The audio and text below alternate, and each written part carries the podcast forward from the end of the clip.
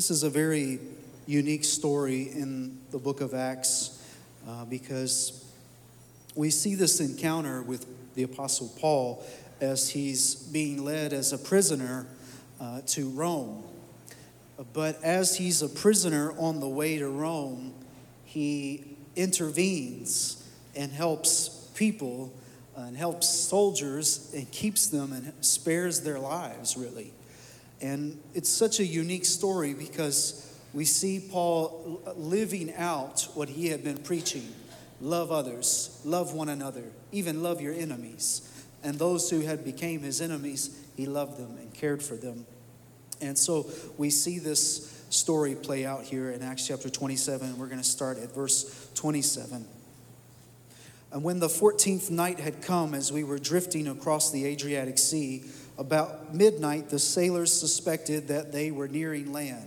So they took soundings and found 20 fathoms a little further, and they took soundings again and found 15 fathoms. Fearing that we might run on the rocks, they let down four anchors for the stern and prayed for day to come. But when the sailors tried to escape from the ship and had lowered the boat into the sea on the pretext of putting out anchors for the bow, Paul said to the centurion and the soldiers, Unless these men stay in the ship, you cannot be saved. Then the soldiers cut away the ropes and the boat and set it adrift.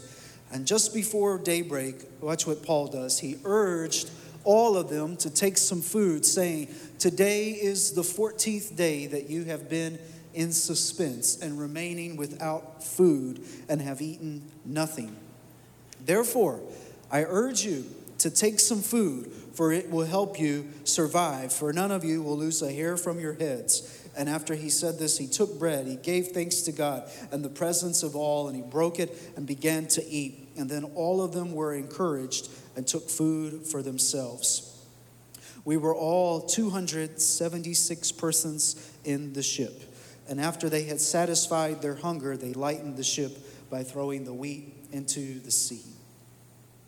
This is one of those stories that you read and you see there's 276 people on this boat. And this story would have been a lot different if Paul was not on that boat.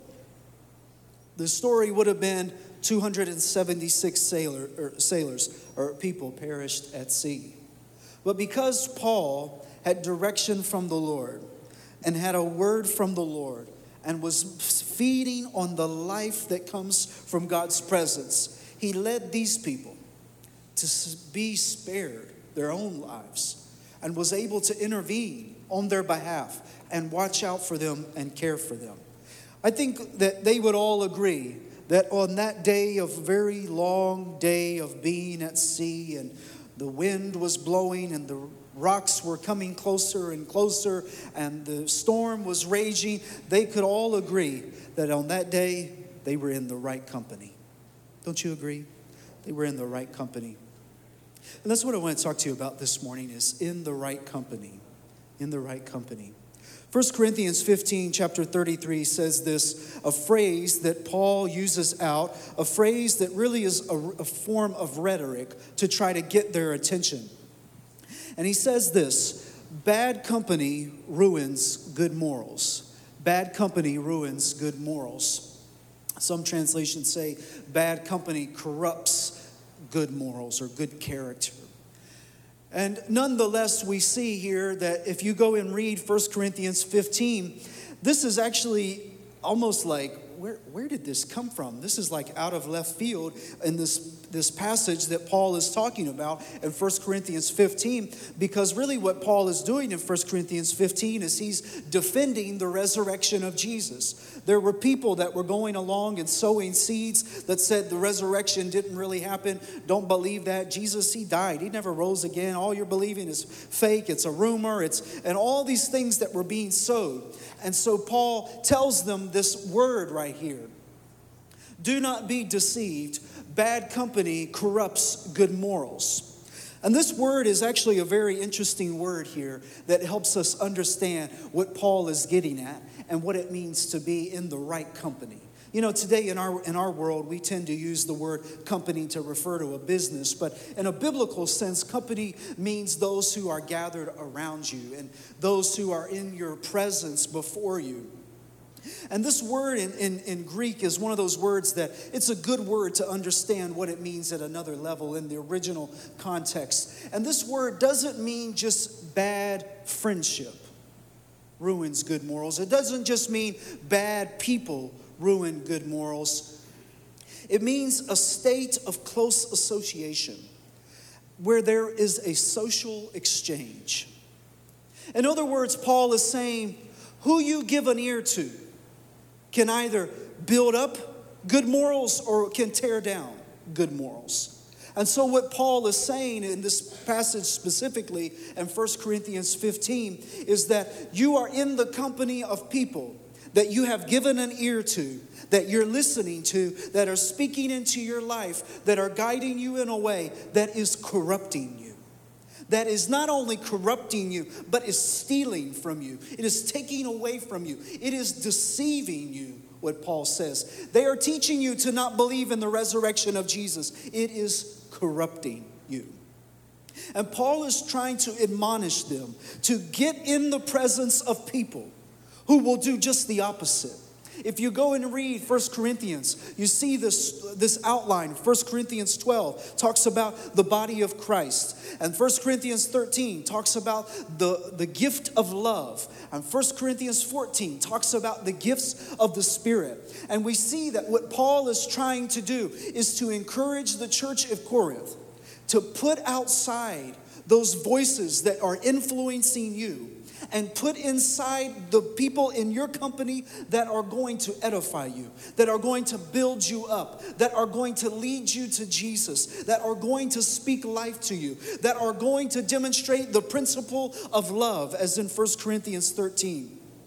It is the company that we need. It's the company that the sailors needed in Acts chapter 27. If Paul had not been there, all of those people would have perished.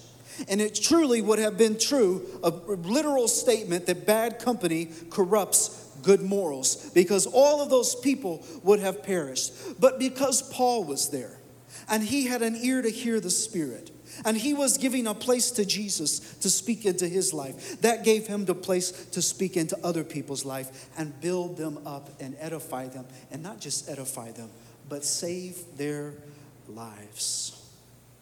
There's a lot of confusion today in the church, especially about how do we know the way that I am in the right company. We look at it this way because we often see Jesus sitting at a table with people that are sinners. They're people who the people ridiculed and mocked him because he was sitting at the table with sinners, but yet Jesus wasn't influenced by them, Jesus was influencing them. So, how do you balance what it means to be in the right company? And so, a few things I want to leave you with that the Bible shows us about the right company that we keep. Uh, and this isn't a, a point that we're going to talk about, but for the purpose of the conversation that we're going to have today, the company that believers are intended to keep is the church. It's the believers, it's other believers. If a believer is in Jesus Christ, and they are alongside of you, and we are running this race together, and they are pursuing Jesus, and you are pursuing Jesus, that relationship is going to edify one another. My brother is going to come alongside that's a believer in the Lord Jesus, and he's going to edify me and encourage me and help me run the race and not cause me to stumble or trip up. And so we see a few things here today, and this is what I like to call three questions to ask about the company we keep. Three questions to ask about the company we keep and what we can learn from Paul here in Acts 27. The first one is simple Is my company leading me to Jesus? Is my company leading me to Jesus? When Paul was speaking there, he urged them, the Bible says. And actually, when you go in and read that story, they did not listen to him. They did not respond to what he said. But nonetheless, he urged them. But after they begin to realize, oh, wait a minute, this, this guy who's been crazy and saying he's been hearing from the Lord and all this, actually, he's right. We need to listen to what he's saying. He urged them Then the Bible goes on to say that he urged them to take some food and to drink some water and to take some bread. And they began to give thanks to God and broke them. And then the Bible says in Acts 27 and verse 36 that all of them were encouraged. All of them were encouraged. The thing that you're going to discover is if our company is leading us to Jesus, what is going to come from it is a spiritual encouragement. What is going to happen to our soul is not a sense of like, oh my goodness, I just feel like they just took me away from Jesus. What is going to happen when we are in the company of somebody who is leading us to Jesus is going to be spiritual encouragement. And this is the truth, this is what happened throughout the Bible. We see this that Paul spoke in a way, Ephesians says this, he spoke the truth in love and of people if, that can tell us that the way that we can tell if we're in a company that's leading us to Jesus is people who will tell us what we need to hear, not what we want to hear.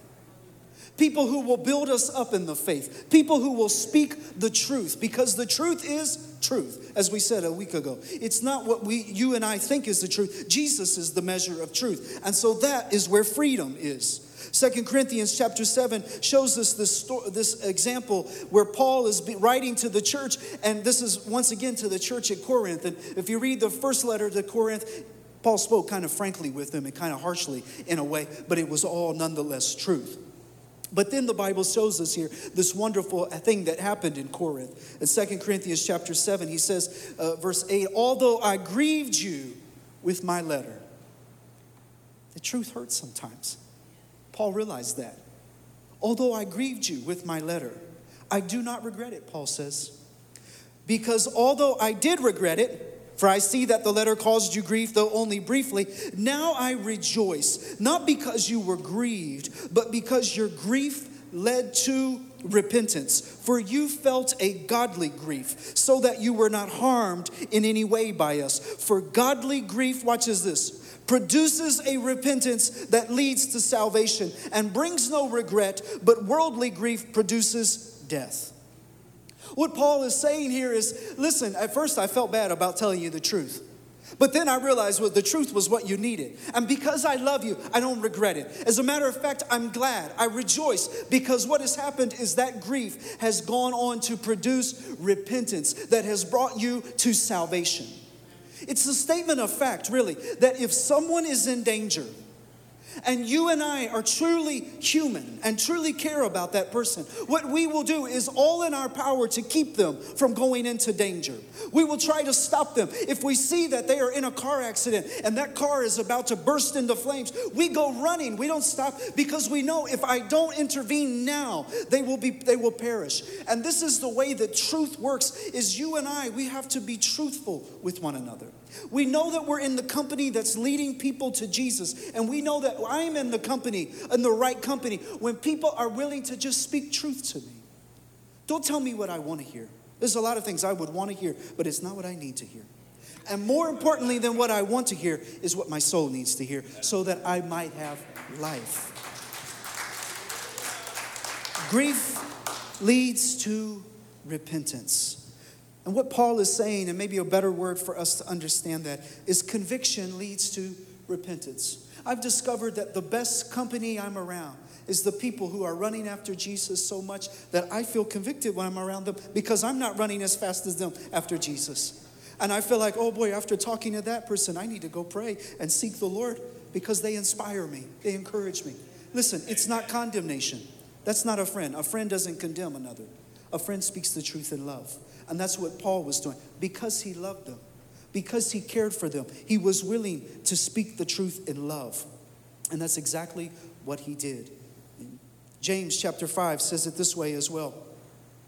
Verse 19 My brothers and sisters, if anyone among you wanders from the truth and is brought back by another, you should know that whoever brings back a sinner from wandering will save the sinner's soul from death and will cover a multitude of sins.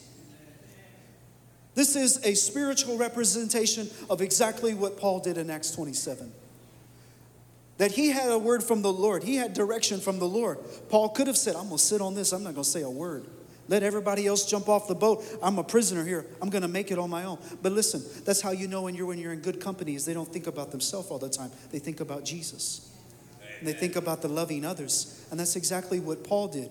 Is he began to speak the truth he saw that they were departing and wandering in a path that was not intended for them. And so, what he did was exactly what James said. He brought them back by another. Then, whoever brings back a sinner from wandering will save the sinner's soul from death and will cover a multitude of sins.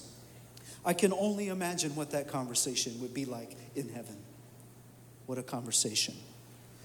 Is my company leading me to Jesus?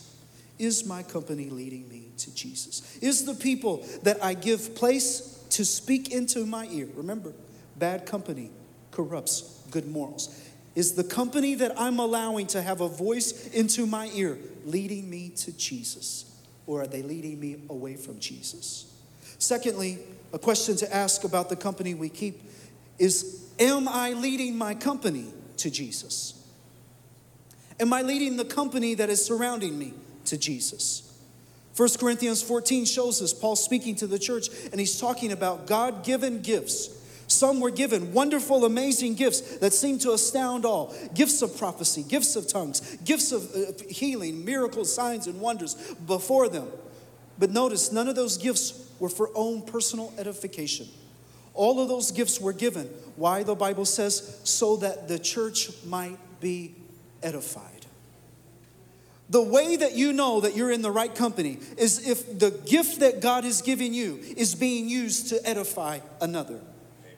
Or is the company that I'm keeping, am I neglecting the gift of God in me and there's no edification happening? Because when the believers come together, when we gather on Sundays, when we gather in prayer meetings, when we gather for small groups, whenever we gather, the primary work of the Spirit that is supposed to be happening is spiritual edification. There is an encouragement to one another. Now, listen, that might not mean as much today in our world, but when you were facing the Roman emperors, Nero, and the, the persecution that was happening, you depended on the encouragement and edification that would come from those gatherings. And I encourage us that we might seek that same gifting once again in our midst, that there is an edification that would happen, that nobody leaves here discouraged, that nobody leaves here thinking, I'm about to give up and quit because nobody encouraged me in the faith. No, I am leading my company to Jesus by using my God given gifts to edify another. If I'm going to lead my company to Jesus, the people that I'm giving ear to speak into my life, then that must mean that I am living the principle of Galatians 2:20. Not I, but Christ. The life that I live by I live by faith in the Son of God who died and gave himself for me. It is a person who realizes it is not about me. It is about getting to Jesus. And if I can do whatever in my power to help somebody get to Jesus, then by God's grace, we must do it. If God has given me some gifting or some talent or some ability to help people get to Jesus, who am I to neglect that gift and waste it so that people don't get to Jesus? I have to do all that I can while it is day to help people get to Jesus. All that I can. Whatever the cost, the Bible says we must take up the cross. It is a cost, but it is a cost that is well spent for all of eternity. It is not measured by earthly reward, it is measured by heavenly treasures, and we must work while it is day, for night is coming when no man can work. Am I leading the company of people around me to Jesus? Am I leading my company to have conversations, to speak in such a way that are causing them to think differently about Jesus that is in not a good way? Or is the way that I'm speaking helping the company, helping the company of people around me to look at Jesus in a better light? Look, there are enough misinterpretations about Jesus out there in the world. And the world does not need to see us filtering it any worse. What the world needs to see is the pure, wonderful love of Jesus who died and gave himself for them. The type of love that Jesus, that Jesus encouraged us in Matthew chapter 5 that says, when they want to come to you and they say eye for eye, tooth for tooth, when they say come to you, we're demanding you go another, go a mile with us, you go two miles. When they say, I'm suing you for your coat, you say, I'm not going to retaliate. Matter of fact, you can have everything. It's that type of love that the world needs to see. May us and the way that we live our lives never be the reason for anybody to think less of Jesus. May it only be such a way that causes people to think wonderfully about Jesus. Am I leading the company of people around me to Jesus? Thirdly, is this, and it's really a simple question, but it's a question that I think we forget to ask. And it's a question that Paul had to ask as he was on that boat. And there he was. The sea was going here and there. The winds were tossing and waving. And what did Paul do? He went to a familiar place, the place of prayer. He sought the Lord. And the question that I believe he began to discern and understand is the question that you and I have to discern about the company we keep. Is Jesus even in my company at all? The truth is this is that on that boat, Paul shaped those people's lives by speaking the truth. Paul's voice was an influential voice. Paul's voice was a necessary voice. What would have happened if Paul wasn't there? Paul shaped their lives. And the people we permit in our lives will shape our lives. The people that we give an ear to speak into our us they will shape what's happening. From the abundance of the heart, the mouth speaks, and the eye is the window to the soul. So is the ear. It's coming in, it's going to the soul, it's going to the place where seeds are sown. If faith comes by hearing, and hearing by the word of God, what also comes by hearing what is not the word of God? What are we allowing to speak into us? What are we allowing to influence the decision maker of our heart, the Holy Spirit? Is Jesus in my company? The wonderful thing is that the Bible teaches us and promises us in, in Matthew that when there is reconciliation that needs to be made and people come together in the name of Jesus, Jesus promises, where two or three are gathered in my name, he promises to be right in the middle of that.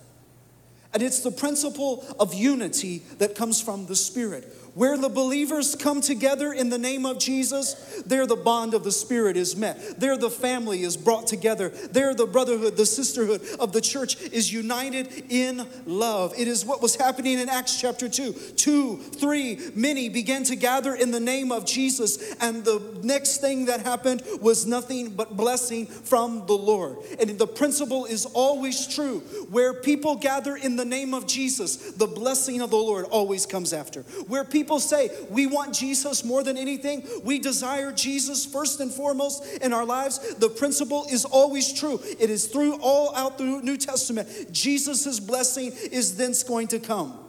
And it is the truth for us together today that when we get in the company of people who love Jesus with all of their heart, who seek Jesus with everything that is in them, who encourage us as we're running the race and we get tired and they say, Come on, you can do this. You've got this. I'm going to come alongside of you and edify you. Nothing edify you. Nothing but blessing comes therefore afterwards. And this is exactly what happened there in Acts 27. There they were on a boat. All hope was lost, the Bible says, but Paul spoke up from the Lord and began to encourage them and show them Jesus is in our company. And isn't that a wonderful friend? Isn't that a good friend? Isn't that a good company that can speak into us and say, you know what? Jesus is right here in the midst of this. The wonderful thing about company that's in Jesus' name is that conversations, the way that the, the, the talk goes, always somehow comes back to pointing to Jesus. And that's what we need. Listen, there's enough junk out in the world. There's enough stuff we have to listen to every day. I don't need that to influence my soul. I need conversations that are going to come in, company that is going to lead me to Jesus. Is Jesus in my company? Is, is he right here in the middle of what I'm eh, the people that I've allowed to speak into my life? It's what's needed. It's truth spoken in love. It's edification that happens. It is exactly what is needed. As a matter of fact, the story goes on in Acts 27 as the musicians come. This interesting uh, interchange, exchange happens as they begin to go in Acts 28. The Bible says that the people got off the boat and they got on this island of people that they had never met before, local people on the island of Malta. And they began to ask questions about all the people that were gathered there on the boat. But the Bible says that they discovered uh, this uses this word. You can go read it. Unusual kindness. Unusual kindness. And then the Bible says that a snake, they were sitting at the fire, uh, crawled up on Paul. And they thought, boy, this guy has a death sentence on his life. They, he must have it out for him because the snake is now bitten him and he's going to die. Uh, basically, they said, justice will have its way. But then the Bible says they saw Paul shake that snake off and throw it into the fire. And the Bible says they waited for some time and nothing happened. And they thought he was a God because of that. And it was just once again a sign that when you're in the right company, things, life, the people, the way conversations happen, the way that the exchanges happen, always point back to Jesus. People will never have to wonder is Jesus in this? No, because when Jesus is where somewhere, you know he's there. The Bible says when Jesus was walking through the streets of Jerusalem that they could not keep his presence quiet. Everywhere he went, they knew where he was at. They knew exactly where to find him. It was after Jesus. It was all about Jesus. And you and I today, oh, we're running races. Each of us are running the races in life. You're running, I'm running, and we need company that's going to help us run, right? You don't need somebody who's going to throw a stick in front of you and trip you up. That's not no. We need we need encouragement. We need edification. We need people who are going to say, "It's okay, my friend. I know you're going through something that's difficult right now, but God's with you. He's going to help you through this." That's the company we need. The, company that's going to speak the truth to us and say to us, "Hey, Charlie, listen. I've noticed this, and can I just be frank with you for a moment? I'm concerned. Is this going to build you up or is this going to tear you down?" That's the company we need. Am I in the right company? Is my company leading me to Jesus? Am I leading my company to Jesus? Is Jesus in my company? Will you stand with me this morning?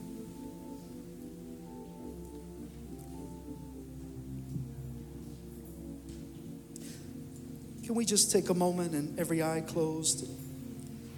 Can we just survey our lives for a moment? Jesus, we need you today.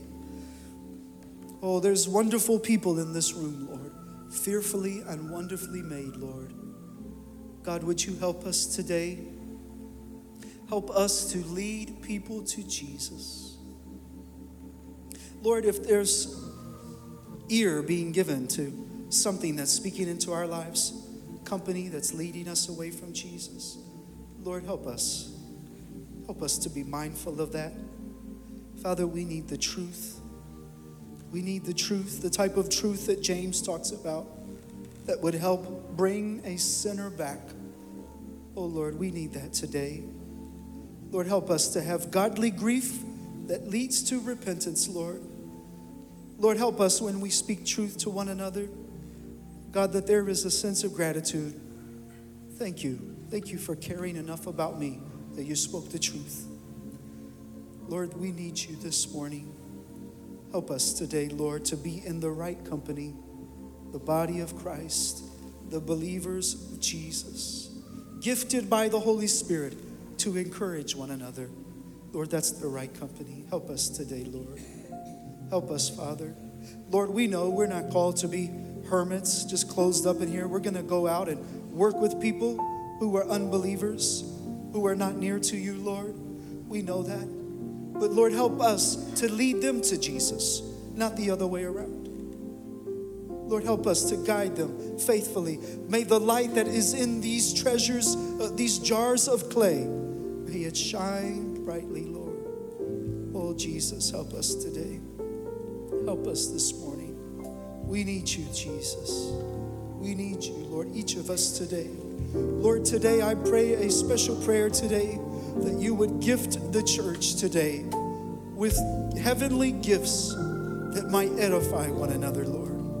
Lord, gifts that would bring life, Lord. Gifts that would speak the truth in love, Lord. Gifts today that come not from us, Lord, but come from a people that are yielded to the Holy Spirit that say, Lord, edify my brother and sister today. Lord, whatever it takes, Lord, help them to keep running the race. Lord, don't let them give up, Lord. Encourage them, strengthen them. Jesus, we need you today, Lord. We bless you, Jesus. We bless your name. as the choir comes, can we do something the Bible teaches us to practice? And that's to pray for one another. Another way you can tell you're in good company is when they pray for you. So, as the choir comes, can we just take a moment? Would you pray for the person to your right, to your left? Just begin to pray edification over their life. Just pray God would build them up in the most holy faith. Lord, today I thank you for my brothers and sisters today. I thank you, Lord, how they are serving you faithfully, loving you, giving themselves to you today, Lord. And Father, today I just pray spiritual edification, Lord. God, I don't know what they need, but you know what they need, Lord. You know exactly what would help them to keep running the race that you've called them to run. Lord, give them grace to run after you, Lord. Father, help us to not do anything that would cause another to stumble, Lord, but help us to do all that we can to build them up, Lord, to edify them, to encourage them. Lord, today I pray for the gifting of spiritual edification in this church, Lord. Give us all the gifting to edify one another, Lord. For my brother or sister that's going through a difficult time, Lord, I pray, God, that you'll build them up, Lord, encourage them, give them grace to run after you, Lord. Don't let them stumble, Lord. Don't let them falter, Lord. Let them run the race with perseverance, Lord. Let them keep chasing after you, Lord. Give them the grace to keep going, Lord, today. Father, we pray you that you would just continue to encourage my brother, my sister, Lord. May the Holy Spirit fill them, bless them, renew them, and help them to keep going, Jesus. Lord, we thank you today. We welcome you, Holy Spirit. We welcome you, Jesus. We welcome you, Jesus. We just make ourselves available to the Lord? Father, today, on behalf of my brother and sister, God, I make myself available. I want to encourage them, Lord. Give me the gifting to encourage one another, Lord. Strengthen us today, Jesus. Come, Holy Spirit. Come, Jesus. Come, Lord Jesus. Come, Jesus. We need you today. Said. We must decrease, but he must increase. Increase among us, Jesus. Less of us and more of you, Lord. Oh, Father, we thank you today, Lord. God, help us, help our conversations to point to Jesus, Lord. Lord, let there be no unkind word, no gossip, no rumoring among us, Lord. But let there be talk of encouragement, talk of building up one another, Lord, that would come from us, Lord. Help us to use our tongue, Lord, to edify the believers, we pray. Come, Holy Spirit. Jesus, equip us today, Lord. Bless my brother, bless my sister, Lord. Oh God, I thank you today, Jesus, for them. I give thanks to you for them. Thank you for how they encourage me, Lord. Thank you, Lord, for the gift of encouragement that you've given them to bless me, Lord. Thank you today, Jesus. Thank you, Lord, today. Oh God, we thank you, Jesus. We worship you today. We bless you. You need prayer this morning. Feel free to come. We'd love to pray for you. The rest of us, let's sing this song